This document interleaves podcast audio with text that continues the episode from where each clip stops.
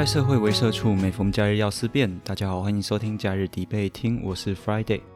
现在的时间是二零二三年的一月十九号晚上的十一点整。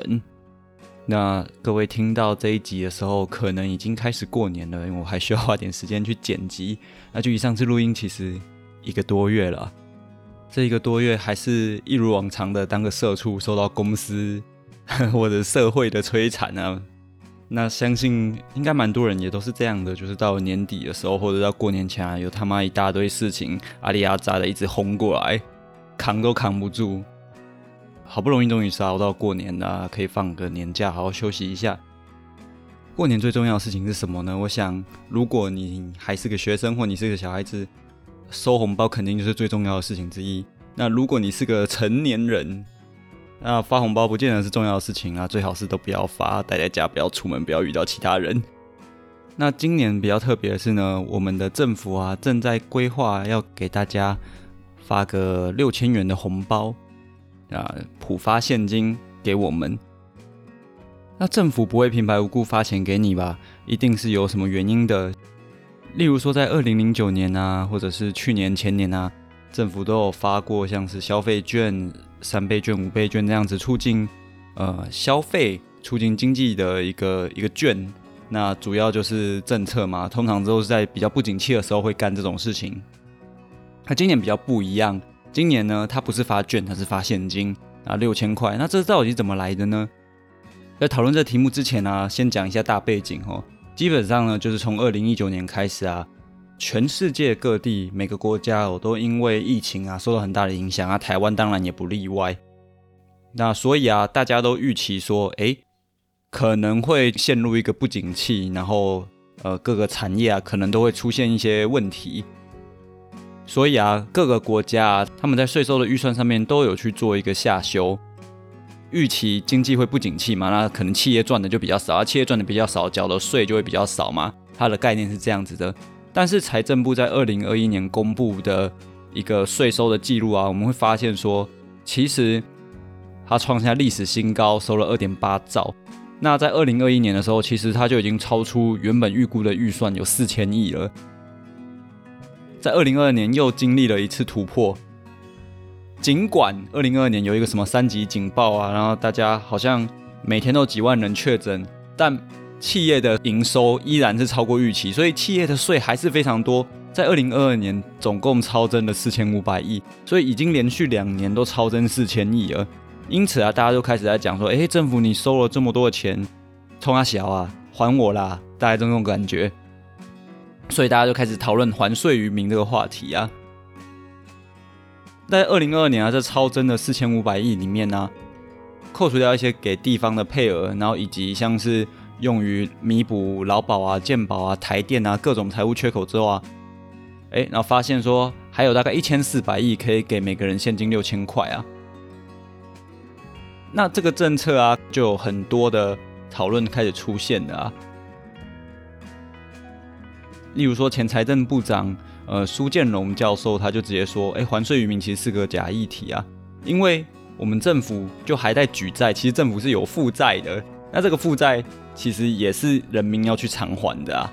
所以说，今天有多的钱，政府不就是拿去还债就好吗？为什么要发出来呢？所以这个议题其实大家就开始有正反双方的讨论了。那今天呢，政府要执行这个政策啊，他也不是说啊，我要给你钱我就给你。”我就踏着六亲不认的步伐直接执行，没有。其实依照目前法律的一个状况啊，要退现金给人民这件事啊是没有明确的法源的。那像是预算法第五十九条就有讲到啊，如果这种超收啊，一律不知道怎么念，一律解库还是一律卸库，不晓得。但他后面有讲说，就是不可以进行的做底或者是挪用垫用。也就是说啊，这种超收的钱啊，照法律上来讲，它应该是要全部缴纳给国库来才对。那为了要进行退税的这件事情啊，我们还必须特地去立法，像是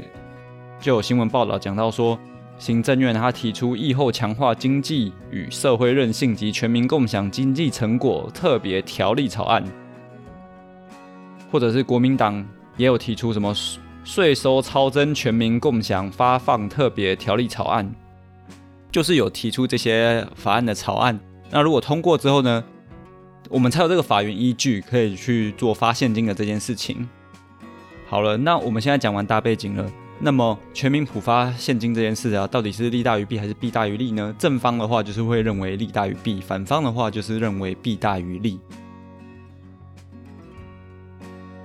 超级绕口，对不对？我们就想啊，正方就是说发现金好棒棒，我好想要这个钱的这一方。那反方呢，就是你要给我钱是吧？我不要 b a g a n 不要。哦，总之就是不喜欢发现金的这一方。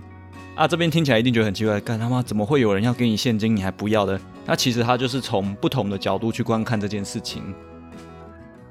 那我们今天如果要讨论利弊的话，首先要先讨论获利的对象是谁，到底是谁得利谁得弊嘛？当然了，政府是人民的公仆啊，理论上是啊，只是现实的情况可能不见得啊，搞不好他们是财团或者是某些团体的，呃的傀儡之类的，不一定。但总之呢，国中的公民课本上面写说政府要为人民服务啦，所以我们就相信课本吧。这个利弊的判断啦，应该就要以对人民来讲是利或是弊。那如果是正方，就是发现金好棒棒的这一方，他们就会讲说：哎，既然你的税收比预期还多，那就代表说这个国家本来没有要用到这么多的钱嘛。那多的钱，与其让政府去乱花随便开掉，那还不如把钱还给人民，把多的钱。还给人民听起来不是很合理吗？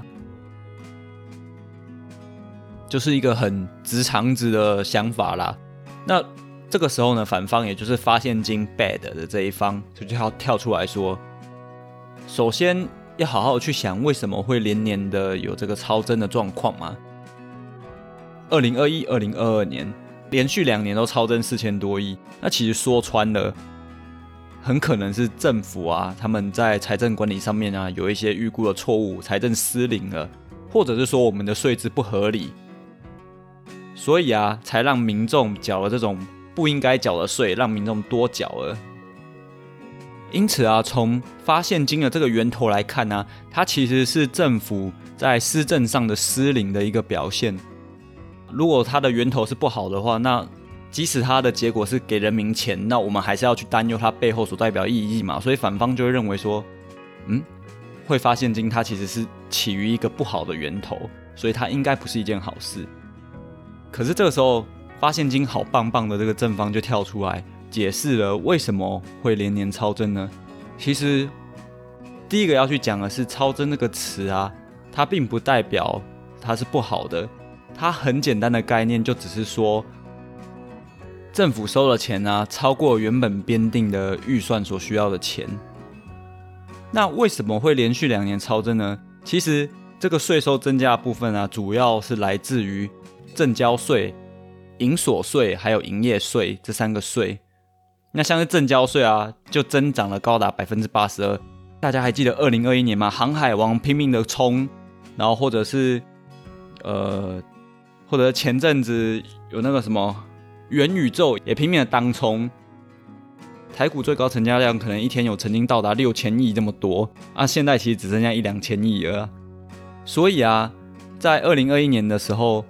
股市非常的热络。那在二零二二年的时候啊，主要是因为盈利事业所得税、综合所得税，呃，收了非常多，意味着在二零二二年的时候啊，其实市场有一波非常好的行情。啊，几乎所有的公司都在赚钱，那公司赚钱，他们缴税就会变多，所以这其实是在二零二一年跟二零二二年呢，它一个时代的背景之下，它是一个异常的年，大家异常的赚钱，异常的热络股市的年，所以才导致了政府的，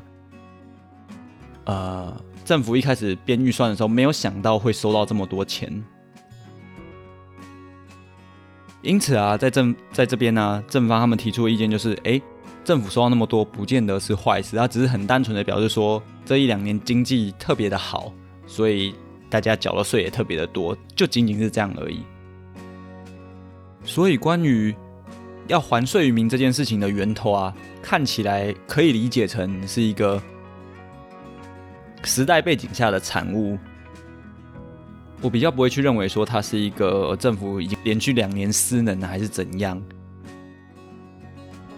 这时候反方就跳出来要打另外的论点呢。简单的说就是大家都想要钱，那政府突然说要给你钱的时候，一般来讲谁会不要呢？尤其是对于一些小摊贩、小店家来讲啊，他们可能平常没有在缴税，他们不像上班族有固定的一个收入嘛。你要怎么跟路边摊的人收所得税？你你根本不知道他赚多少吗？可是现在还税于民的时候啊，变成雨露均沾，大家都可以拿到，这其实是比较奇怪的啊。而且今天你政府收的税多是一件事，他要把钱还给人民是另外一件事，这两件事中间的那个串联，你必须要把它串联起来。所以反方也就是发现金 bad 的这一方，他们要理清的是说。税是合法征收的，政府依法获得这笔钱，所以其实人民没有要求退税的这个请求权，因为政府它其实没有违法啊，这些都合理啊，我们没有道理要去要。那就是回到一开始我们讲的背景，其实发现金给人民是没有法源依据的。那再来啊，你今天如果是普发现金，普发这两个字的话，其实也很奇怪，因为如果你是基于一个政策的目的，哦，你当初收了太多的税，你现在要退回去的话。那你应该要依照当初缴税缴得多的人，那他应该可以退的比较多啊。那缴税缴的少的人，他可能退回来的钱就比较少，这才合理吧？这才是退税于民的，呃，比较正常的一个概念啦。那你今天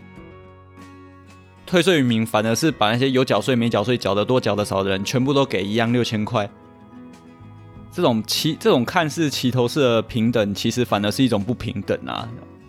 缴税缴得多的人，在这个时候他就理当吃亏吗？好像也不是这样子的吧。所以啊，为了要去回答反方的这个质疑啊，正方也就是普发现金好棒的这一方，他会提出另外一些观点，例如说全民普发现金啊，一个是还税于民，但是除了这个之外啊，还有另外一个好处就是可以让大家手上都多这六千块，可以促进消费，因为你如果像是一个企业家，你退给他比较多的税，但他不见得会拿去做更多的消费嘛。可是如果是全国人民，大家都有拿到这笔钱的话，呃，每一个人都有他一定的一个消费力，所以啊，它其实是可以比较有效促进消费啊。其实它是可以去解决一些疫情时带来的消费不足的状况。哎，可是听到这里，不晓得各位听众会不会觉得有点奇怪哦？原本在二零二零年、二零二一、二零二二年，其实大家都原本预期说会有一个经济的萧条，因为疫情，结果反而是反过来，二零二一、二零二二大家暴赚，股票暴涨，那甚至到现在有很严重的通货膨胀，所以其实目前是没有经济萧条的一个情况，甚至有点消费过热了，市场上资金过多了，现在情况。并不是消费不足，所以如果我们在这个时候啊，又投入了更多的货币跑到市场的话，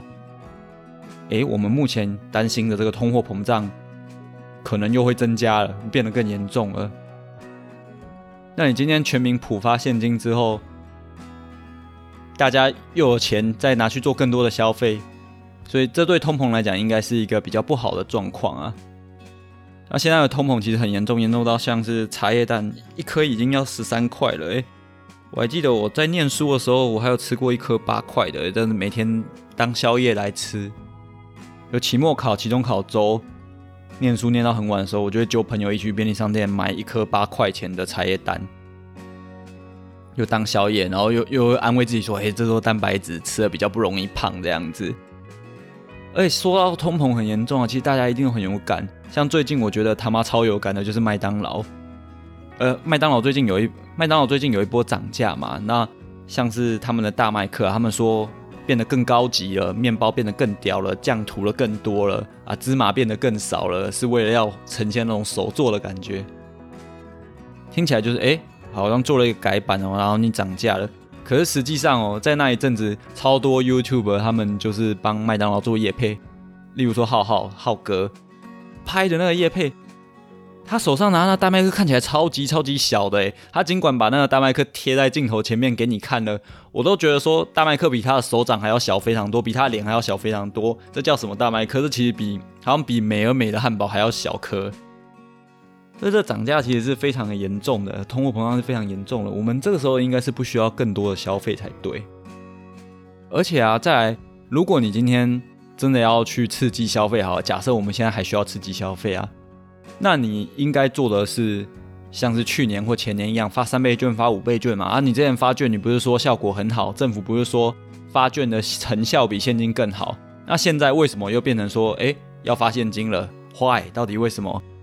当初发券三倍券、五倍券的时候，说现金发现金会被存起来，就没有消费力。那现在你政府一样说，哎，可以促进消费，那你干嘛不发券？所以这有点自打嘴巴。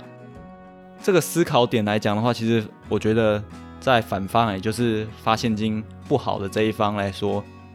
其实就是一个逻辑的断头台，他妈直接断下去，不合理这样子的感觉。那讨论到现在这边啊，看起来正方，也就是要发现金的这一方啊，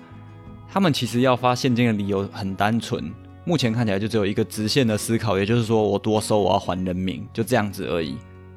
那对于反方来讲嘞，反方可以讲的理由可多了，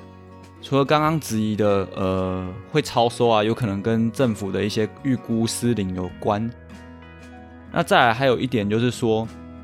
像我们今年呢，台湾的通货膨胀其实是很严重的，但是却被低估，为什么呢？因为我们的台电，我们的电费啊，其实比世界其他地方都来得远远的低。那都是政府啊在去做补贴的，为了抑制电价的增长。也就是说，在台电这边其实有缺口，我们有缺口的东西其实超级多的，像是劳保一天到晚要破产，健保也他妈的一天到晚要破产，啊，退休金也一天到晚破产，什么东西都要破产。事实上呢，台湾人啊，现在平均每个人要负担的债务啊，就是如果说把政府的债务平均到所有人身上的话，每个人其实都背了二十四点六万的一个负债。那在这样的情况下，你如果有超收的钱的话，其实你应该去补这个政府负债的这个缺口才对。怎么想也不会是把它发还给人民，那你政府依然还是负债，那其实政府的负债就是人民的负债嘛，对吧？就是再留子孙啊。那讲到现在啊，我们如果用辩论的观点去看这件事的话，辩论讲需跟节损嘛，需要性跟属性，解决利跟损益比，其实啊。整件事情的讨论，在一开始需要性的时候啊，正方的论点啊，就会直接被打爆，基本上就像是一个论点的断头台啊，从需要性这里就直接把头断了。因为无论是你要发现金的这个点，它也不合理，因为你如果是要促进消费的话。